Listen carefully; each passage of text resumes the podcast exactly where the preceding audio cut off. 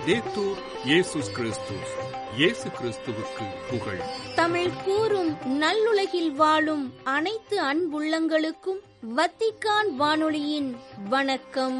இறைவன் உங்கள் உள்ளத்தையும் இல்லத்தையும் தன் அன்பாலும் அருளாலும் அமைதியாலும் இன்றும் என்றும் நிரப்புவாராக.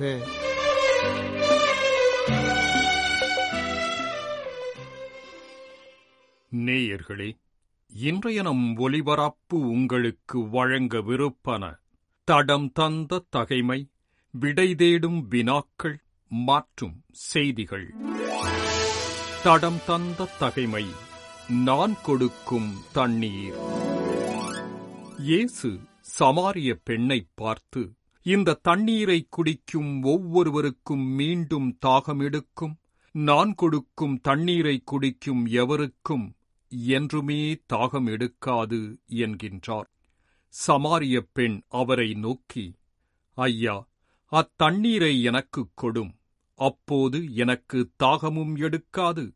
தண்ணீர் மொள்ள நான் இங்கு வர தேவையும் இருக்காது என்று பதில் உரைக்கின்றார். இறைவா திறந்த மனதோடு பிறரை புரிந்து ஏற்று வாழும் வரம் தாரும். விடை தேடும் வினாக்கள். அன்பு செலுத்துவோருக்கே அன்பு என்றால். உங்களிடத்தில் அன்பு செலுத்துவோரிடமே நீங்கள் அன்பு செலுத்துவீர்களானால் உங்களுக்கு என்ன கைமாறு கிடைக்கும்? என்பது இயேசுவின் கேள்வி. இதனைத் தொடர்ந்து அவர் கேட்கும் கேள்விகள் வரி தண்டுவோரும் இவ்வாறு செய்வதில்லையா? நீங்கள் உங்கள் சகோதரர் சகோதரிகளுக்கு மட்டும் வாழ்த்து கூறுவீர்களானால் நீங்கள் மற்றவருக்கும் மேலாக செய்துவிடுவது என்ன? பிற இனத்தவரும் இவ்வாறு செய்வதில்லையா? என்பதாக இருக்கின்றன. கிறிஸ்தவ வாழ்க்கை என்பது நீங்கள் நினைப்பது போல் அவ்வளவு எளிதல்ல. பிறருடைய செயல்களைப் போல உங்கள் செயல்கள் இருந்தால் போதாது என்கின்றார் இயேசு. அதைவிட அதிகமாக அதைவிட மேலானதாக இருக்க வேண்டும் என்கின்றார். அதாவது கிறிஸ்தவர்களுக்கென்று ஒரு தனி தன்மை உண்டு என உரைக்கின்றார். பாத்திரம் அறிந்து பிச்சையிடு என உலகம் உரைப்பதை கேட்டிருக்கின்றோம். இயேசுவோ பாத்திரத்தை அறிவது உன் வேலையல்ல அனைவருக்கும் உன் அன்பை காட்டு என்கின்றார். உன்னிடம் அன்பை எதிர்பார்ப்பவர்களுக்கு முகம் கோணாமல் பாரபட்சமின்றி கொடு என்கின்றார். அவர் கேட்கும் நிலையில் இருக்கின்றார் நீயோ கொடுக்கும் நிலையில் இருக்கின்றாய். உன்னை இந்த நிலையில் வைத்திருக்கும் கடவுளை நீ அன்பு செய்ய விரும்பினால் கேட்கும் நிலையில் இருப்பவருக்கு கொடு என்கின்றார் இயேசு. அன்பு என்பது கொடுக்கல் வாங்கலாயிருந்தால் உங்களுக்கு கைமாறு கிடைக்காது என்பது இங்கு உட்பொருள். உங்களிடத்தில் அன்பு செலுத்துவோரிடமே நீங்கள் அன்பு செலுத்துவீர்களானால் உங்களுக்கு என்ன கைமாறு கிடைக்கும் என்பது ஒரு புரட்சிகரமான கேள்வியாக இருக்கின்றது.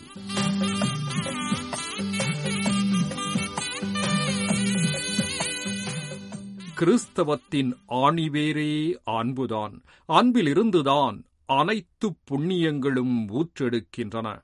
ஆண்டவருடைய ஒட்டுமொத்த போதனையும் ஒரே வார்த்தையில் அடக்க வேண்டுமென்றால் அது அன்பு என்பதற்குள் அடங்கிவிடும். இன்னும் கொஞ்சம் விளக்கமாக கூற வேண்டுமானால் இறை அன்பு பிறர் அன்பு என்று விரிவுபடுத்தலாம். அன்பு இல்லையேல் கிறிஸ்தவம் இல்லை கிறிஸ்தவம் இல்லையேல் அன்பு இல்லை என்பதுதான் உண்மை. கிறிஸ்தவம் மட்டுமல்ல உலகில் உள்ள எல்லா மதங்களுமே அன்பை முதன்மைப்படுத்துகின்றன. ஆனால் கிறிஸ்தவம் மட்டுமே அன்பு என்பது எதிரியையும் மன்னிப்பதையும் அன்பு செய்வதையும் கடமையாக கற்பிக்கின்றது. அன்பு என்றால் உனக்கு நான் எனக்கு நீ அல்லது நமக்கு நாம் என்று உருவாகக்கூடிய குறுகிய வட்டங்களை உடைத்து அன்பிற்கு விடுதலை தரும் வண்ணம் இயேசு பேசுகின்றார்.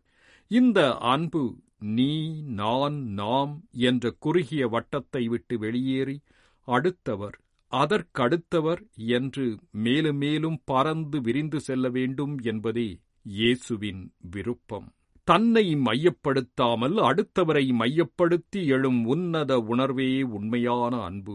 இதைத்தான் இயேசுவின் கேள்வியான உங்களிடத்தில் அன்பு செலுத்துவோரிடமே நீங்கள் அன்பு செலுத்துவீர்களானால் உங்களுக்கு என்ன கைமாறு கிடைக்கும்? என்பது உணர்த்துகின்றது. இதனோடு தொடர்புபடுத்தி இயேசு இன்றைய சமுதாயத்திற்கு கொடுத்த மாபெரும் பொன் விதியாகிய பிறர் உங்களுக்குச் செய்ய வேண்டும் என விரும்புகின்றவற்றையெல்லாம் நீங்களும் அவர்களுக்குச் செய்யுங்கள். இறை வாக்குகளும் திருச்சட்டமும் கூறுவது இதுவே என்பதை சிந்தித்துப் பாருங்கள். அடுத்தவரை அன்பு செய்வதில்தான் வாழ்க்கையே அர்த்தப்படுகின்றது என்பதை ஒவ்வொரு கிறிஸ்தவரும் உணர்ந்து வாழ வேண்டும் என்பதை இயேசு சொல்லித் தருகின்றார். பிறர் அன்பு இறையன்பிற்கும் இறையன்பு பிறர் அன்பிற்கும் ஈடாகும் என்பதுதான் கிறிஸ்தவம் சொல்லித்தரும் பாடம். இதனால்தான் இயேசுவும் தாம் கொடுத்த கட்டளையில் நான் உங்களிடம் அன்பு செலுத்தியது போல நீங்கள் ஒருவர் மற்றவரிடம் அன்பு செலுத்துங்கள். நீங்கள் ஒருவர் மற்றவருக்கு செலுத்தும் அன்பிலிருந்து நீங்கள் என் சீடர்கள் என்பதை எல்லாரும் அறிந்து கொள்வர். என்று வலியுறுத்துகின்றார்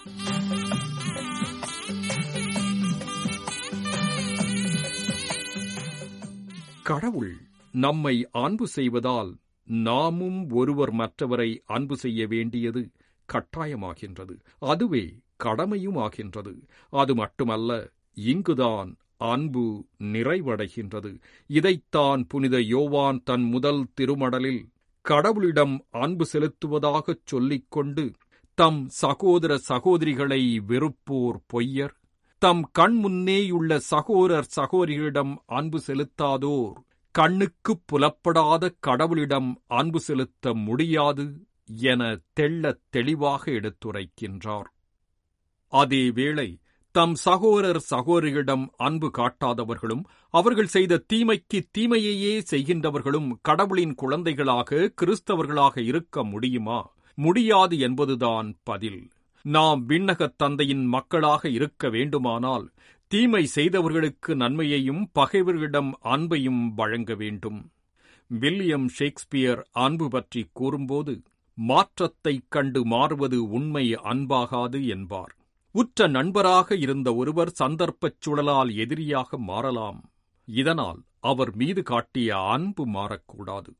ஆனால் இந்த உலகமோ பழிக்குப் பழி என்ற தத்துவத்தின் அடிப்படையிலும் அடித்தால் திருப்பி அடி என்ற தத்துவத்தின் அடிப்படையிலும் இயங்கிக் கொண்டிருக்கின்றது. இப்படிப்பட்ட சூழ்நிலையில் இயேசு புதிய போதனையை அல்லது தத்துவத்தை முன்வைக்கின்றார். அதுதான் தீமைக்கு நன்மை பகைவருக்கும் அன்பு என்பதாகும். ஒரு கன்னத்தில் அறைபவருக்கு மறுகன்னத்தையும் அங்கியை எடுத்துக் கொள்பவருக்கு மேலாடையையும் ஒருகல் தொலை நடக்க கட்டாயப்படுத்துவோரிடம் இருகல் தொலைவும் கேட்போருக்கு கொடுக்கவும் பகைவரிடம் அன்பும் துன்புறுத்துவோருக்காக இறைவனிடம் வேண்டவும் சொல்லும் இயேசு தீமைக்கு ஒருபோதும் தீமை தீர்வாகாது. நன்மையும் அன்பு மட்டுமே தீர்வாகும் என்ற உண்மையை எடுத்துக் கூறுகின்றார். உங்கள் பகைவரிடம் அன்பு கூறுங்கள் உங்களை துன்புறுத்துவோருக்காக ஜெபியுங்கள் என்று கூறியதை சிலுவையின் உச்சியில் செயல்படுத்தி காட்டி ஓர் எடுத்துக்காட்டாய் நின்றவரும் அவர்தானே. தவக்காலத்தில் இருக்கும் நாம் சிலுவையில் என்ன பார்க்கின்றோம்? இயேசு வெளிப்படுத்திய உடன்படிக்கை அன்பு அங்கு மிளிர்வதைக் காண்கின்றோம். இயேசு தான் தந்தையிடமிருந்து கொணர்ந்த அன்பை இவ்வுலக மானிடரோடு பகிர்ந்தார். ஒடுக்கப்பட்டோர் ஓரங்கட்டப்பட்டோர் விளிம்பிற்குத் தள்ளப்பட்டோர் ஏழைகள் ஆகியோரோடு அன்பின் வழியாக தன்னை ஒன்றிப்பாக்கினார். ஆம் பாவிகளோடு பந்தி அமர்ந்தார். நோயுற்றோருக்கே மருத்துவர் தேவை என அதை நியாயப்படுத்தினார். இதில்தான் நாம் கிறிஸ்தவத்தின் சாராம்சம் செயல்படுவதைக் காண்கின்றோம். திருச்சட்ட நூல் முழுமைக்கும் இறைவாக்கு நூல்களுக்கும் அடிப்படையாக இருக்கும் கட்டளைகள் என்ன என இயேசு கூறியதை கொஞ்சம் நினைவிற்கு கொண்டுவரப் பார்ப்போம். உன் முழு இதயத்தோடும் முழு உள்ளத்தோடும் முழு மனதோடும் உன் ஆண்டவராகிய கடவுளிடம் அன்பு செலுத்து இதுவே தலைசிறந்த முதன்மையான கட்டளை. உன் மீது நீ அன்பு கூறுவது போல உனக்கு அடுத்திருப்பவர் மீதும் அன்பு கூறுவாயாக என்பது இதற்கு இணையான இரண்டாவது கட்டளை. திருச்சட்ட நூல் முழுமைக்கும் இறைவாக்கு நூல்களுக்கும் இவ்விரு கட்டளைகளே அடிப்படையாக அமைகின்றன என்கின்றார் இயேசு. இறை அன்பும் பிறர் அன்பும் அனைத்திற்கும் அடிப்படையாக நிற்கின்றன என்பதை அறிய வருகின்றோம். இறையன்பும் பிறரன்பும் தான் சட்டம் மற்றும் இறை வாக்குகள் அனைத்தின் அச்சாணி.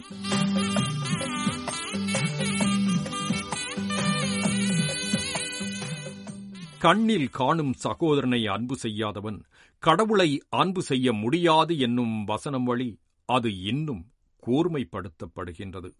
அதாவது இறை அன்பு என்பது பிறரன்பின் வழியாகத்தான் செயலாற்ற முடியும் என்கின்றார். மேலும் ஒருபடி சென்று தீமை செய்வோரை எதிர்க்க வேண்டாம். மாறாக உங்களை வலக்கன்னத்தில் அறைபவருக்கு மறுகன்னத்தையும் திருப்பிக் காட்டுங்கள் என்கின்றார் இயேசு. பழிக்கு பழி வாங்குபவர்களுக்கு கிறிஸ்தவத்தில் இடமில்லை. மன்னிப்பை அணிபவர்களுக்கே இடம் என்கின்றார் அவர். மன்னிப்பு மட்டுமல்ல உங்களை ஏமாற்றுபவர்களுக்கு இன்னும் அதிகமாக கொடுத்து அவர்களையும் அன்பில் நனையுங்கள் என்கின்றார். இதைத்தான் சமகாலத்தில் வாழ்ந்த திருவள்ளுவரும் இன்னா செய்தாரை ஒருத்தல் அவர் நாண நன்னயம் செய்துவிடல் என அழகாக கூறுகின்றார். இங்கு நமக்கு ஒரு கேள்வி எழுகின்றது. நமக்கு எதிராக அநீதியான முறையில் செயல்பட்டு நம்மை வன்முறையாக தாக்குவோரை நாம் என்ன செய்வது? இயேசுவின் போதனைப்படி வன்முறையை வன்முறையால் எதிர்ப்பது சரியா? அல்லது வன்முறைக்கு முன் நாம் பணிந்து செல்ல வேண்டுமா என்பது இங்கு கேள்விக்குறியாகின்றது. அநீதிகளைக் கண்டு பணிந்து போக இறைவன் நம்மை ஒருபோதும் கேட்பதில்லை. நாம் எதிர்க்க வேண்டும் ஆனால் வன்முறையால் அல்ல என்பதுதான் இயேசுவின் போதனை. மறுகன்னத்தையும் காட்டச் சொன்னவர் தலைமைக் குருவின் காவலருள் ஒருவர் கன்னத்தில் அறைந்தபோது அவரிடம் நான் தவறாக பேசியிருந்தால் தவறு என்னவெனக் காட்டும்? சரியாக பேசியிருந்தால் ஏன் என்னை அடிக்கின்றீர்? என்று கேட்பதைப் பார்க்கின்றோம். மறுகன்னத்தையும் காட்டி உன் உயர்ந்த உள்ளத்தை மன்னிப்பில் வெளிப்படுத்து என்றவர் வன்முறைக்கு பணிந்து விடாதே என்பதை இங்கு காட்டுகின்றார். அநீதியை நாம் வன்முறையால் எதிர்ப்பது சரியல்ல என்று இயேசு கூறுவதையும் நாம் உணர்கின்றோம். இவ்வுலகில் நல்லவர் ஒருவருக்காக யாரேனும் தம் உயிரை தரலாம். ஆனால் நாம் பாவிகளாயிருந்தபோதே கிறிஸ்து நமக்காக தம் உயிரை கொடுத்தார். இவ்வாறு கடவுள் நம்மீது கொண்டுள்ள தம் அன்பை எடுத்துக் காட்டியுள்ளார் என்கின்றார். தூய பவுல் இதுதான் கிறிஸ்து நம்மீது கொண்ட அன்பாகும். அவரின் அன்பை பெற்று அனுபவித்த நாம் அதனை நமக்குள்ளேயே வைத்துக் கொள்ள முடியாது. அன்பு என்பது இருவழிப்பாதை அது பெறுவதோடு நின்று விடுவதில்லை கொடுப்பதோடுதான் நிறைவு பெறுகின்றது. உங்களிடத்தில் அன்பு செலுத்துவோரிடமே நீங்கள் அன்பு செலுத்துவீர்களானால் உங்களுக்கு என்ன கைமாறு கிடைக்கும் என்ற இயேசுவின் கேள்வி விடைகளை நோக்கி நம்மை நடக்க வைக்கட்டும்.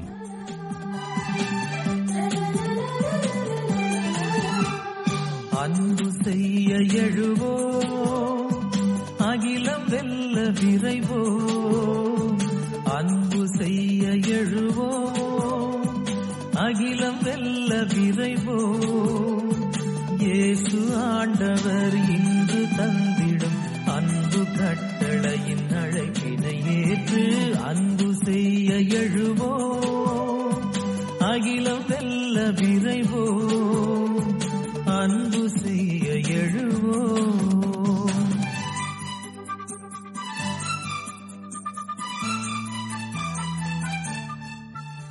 அன்பு செலுத்துபவருக்கே அன்பு என்றால் என்ற தலைப்பில் விடை தேடும் வினாக்கள் தொடர் நிகழ்ச்சியை இன்று உங்களுக்கு வழங்கியது வத்திக்கான் வானொலி.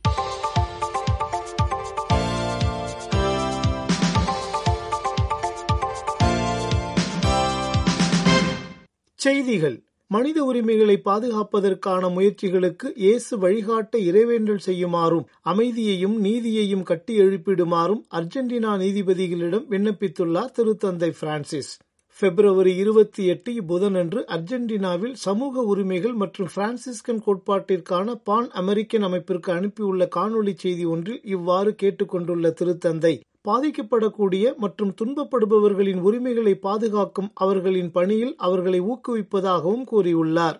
நாம் அநீதிகள் அதிகம் நிறைந்துள்ள காலங்களில் வாழ்கிறோம் என்றும் ஒரு சில பணக்காரர்கள் மேலும் மேலும் வலிமை வாய்ந்தவர்களாக மாறுகிறார்கள் மற்றும் லட்சக்கணக்கான ஏழைகள் நிராகரிக்கப்படுகிறார்கள் மற்றும் கைவிடப்படுகிறார்கள் என்றும் தனது கவலையை வெளிப்படுத்தியுள்ளார்.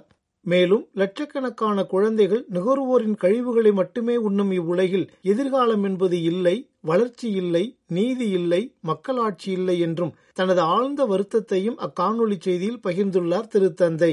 சமூகத்தில் ஏழை எளியோரின் உரிமைகளை பாதுகாப்பதும் சமூக நல்லிணக்கத்தை பேணுவதுமே வழக்கறிஞர்கள் நீதிபதிகள் அரசு வழக்கறிஞர்கள் மற்றும் பாதுகாவலர்கள் உட்பட நீதி செயல்களில் ஈடுபடுபவர்களின் அடிப்படையான மற்றும் முக்கியமான பணி என்பதையும் அச்செய்தியில் சுட்டிக்காட்டியுள்ளார் திருத்தந்தை.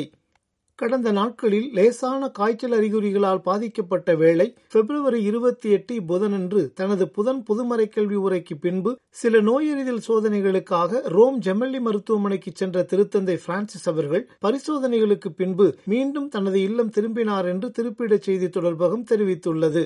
மேலும் திருத்தந்தை அனுபவிக்கும் காய்ச்சல் அறிகுறிகளின் காரணமாக முன்னெச்சரிக்கை நடவடிக்கையாக சில திட்டமிடப்பட்ட அவரின் சந்திப்புகள் கடந்த நாட்களில் ரத்து செய்யப்பட்டன என்றும் அதன் அறிக்கையில் குறிப்பிடப்பட்டுள்ளது.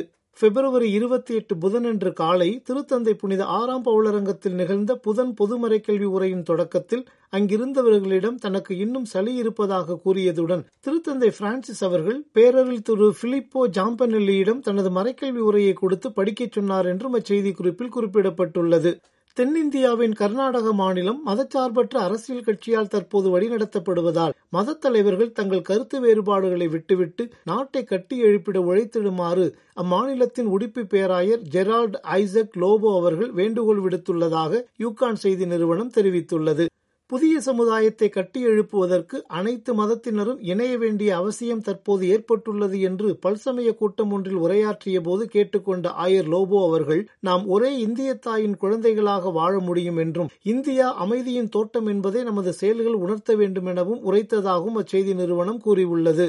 ஒரு தோட்டத்தில் வெவ்வேறு வண்ணங்களில் பூக்கள் இருக்கும்போது அதன் அழகு அதிகரிக்கிறது என்று விளக்கிய பேராயர் லோபோ அவர்கள் அவ்வாறே வெவ்வேறு மதங்கள் ஒன்றிணைந்து இணக்கமாக வாழும் பொழுது அக்காட்சியும் பார்ப்பதற்கு மிகவும் அழகு பொருந்தியதாக இருக்கும் என்றும் தனது உரையின் போது எடுத்துரைத்தார் என்றும் அச்செய்தி குறிப்பு மேலும் தெரிவிக்கின்றது. மேலும் கடந்த முறை கர்நாடகாவை ஆட்சி செய்த இந்து சார்பு கட்சி மக்களை சாதி நம்பிக்கை மற்றும் மதத்தின் பெயரால் பிரிக்க விரும்பியது என்று யூகான் செய்தி நிறுவனத்திடம் கூறினார் கர்நாடக கத்தோலிக்க ஆயர் பேரவையின் செய்தி தொடர்பாளர் அருள்பணியாளர் ஃபவுஸ்டின் லூகாஸ் லோபோ. மறைக்கல்வி கற்பிப்பதற்காக தனது அரசு வேலையை துறப்பு செய்த பொதுநிலையினரான இறை ஊழியர் லவ்ரேனா பிராங்கோ அவர்களுக்கு புனிதர் பட்டம் கோரும் தலத்திரு அவையின் நடவடிக்கைக்கு பிலிப்பீன்ஸ் கத்தோலிக்கர்கள் பாராட்டு தெரிவித்துள்ளதாக யூகான் செய்தி நிறுவனம் தெரிவித்துள்ளது. பாசிக் மறைமாவட்டம் தனது அதிகாரப்பூர்வ முகநூல் பக்கத்தில் வெளியிட்டுள்ள ஒரு சுற்றறிக்கையில் இரண்டாயிரத்தி பதினோராம் ஆண்டு எழுபத்தைந்து வயதில் புற்றுநோயால் இறந்த பிராங்கோவிற்கு புனிதர் பட்ட பணியை தொடங்கியுள்ளதாக பிப்ரவரி இருபத்தி நான்கு சனிக்கிழமை என்று அறிவித்தது என்றும் அச்செய்தி குறிப்பு தெரிவிக்கின்றது. இது குறித்து தனது கருத்தை வெளியிட்டுள்ள பாசிக் மறைமாவட்டத்தின் ஆயர் மிலோ ஹூபர்ட் வெர்காரா அவர்கள் இந்த சுற்றறிக்கை கடிதத்தின் வழியாக ஒரு பழம்பெரும் மறைக்கல்வி ஆசிரியையின் வாழ்க்கையையும் அவரது வீரத்துவ நற்பண்புகளையும் புனித நிலைக்கு கொண்டு வரும் கடினமான செயல்பாட்டில் இம்மறைமாவட்டத்தில் உள்ள அனைத்து கத்தோலிக்க விசுவாசிகளையும் பங்கேற்க நான் அழைக்கிறேன் என்றும் கூறியுள்ளார். இயேசுவை பற்றி மற்றவர்களுக்கு கற்பிப்பதன் வழியாக ஒருவர் இயேசுவை போல் மாறுகிறார் என்று விளக்கிய ஆயர் வெர்காரா அவர்கள் இறை ஊழியர் பிராங்கோவின் வாழ்க்கையில் புனிதம் இப்படித்தான் பிரதிபலிக்கிறது என்றும் உரைத்துள்ளார். காசாவில் உணவு பாதுகாப்பின்மையால் பத்து லட்சம் குழந்தைகள் பாதிக்கப்பட்டுள்ளதாக அறிக்கை ஒன்றில் கூறியுள்ளது அந்நாட்டிற்கான யுனிசெப் நிறுவனம். பிப்ரவரி இருபத்தஞ்சு புதனன்று வெளியிட்டுள்ள அறிக்கை ஒன்றில் இவ்வாறு தெரிவித்துள்ள யுனிசெப் நிறுவனம் நான்கு மாதங்களுக்கு மேலான போருக்கு பிறகு காசாவில் பத்து லட்சம் குழந்தைகள் கடுமையான உணவு பாதுகாப்பின்மையால் பாதிக்கப்பட்டுள்ளனர் என்றும் இது விரைவில் பொது உடல்நல பேரழிவாக மாறக்கூடும் என்றும் அவ்வறிக்கையில் எச்சரித்துள்ளது. நேயர்களே இத்துடன் வத்திக்கான் வானொலியின் தமிழ் சேவை நிறைவு பெறுகின்றது. உங்கள் செவிமடுத்தலுக்கு நன்றி வணக்கம்.